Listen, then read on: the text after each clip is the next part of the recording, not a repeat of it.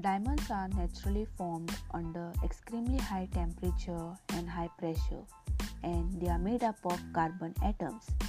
As carbon is a chemical element and a non-metal, diamond is a form of carbon. Besides diamond, graphite and fullerenes are also forms of carbon and they are known as allotropes of carbon.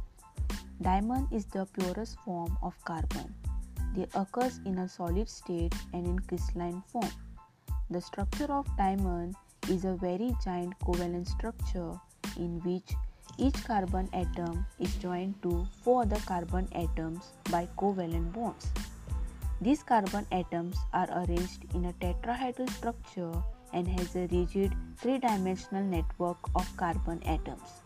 As diamond is only made up of repeating units of carbon, the bond between these carbon atoms is a covalent bond.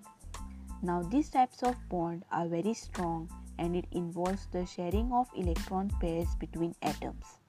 In diamond, this carbon atom shares the electron with its neighboring carbon atoms. As the valency electron of carbon is 4, these all electrons are used up for bonding and because of this there is no free electrons which are flowing and that is why diamond is the best conductor of electricity as they lack free electrons. And also because of its strong bonding it is hard to break and it is known as the hardest substance on earth. Also because of its hardness it has a very high melting point and a very high boiling point.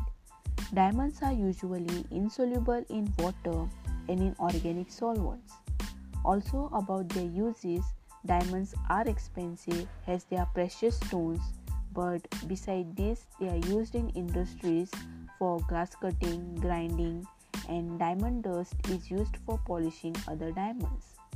So this explains why diamond is hard is that their bonds are very strong and it's very difficult to break these types of bond. So that's all I want to share in this episode.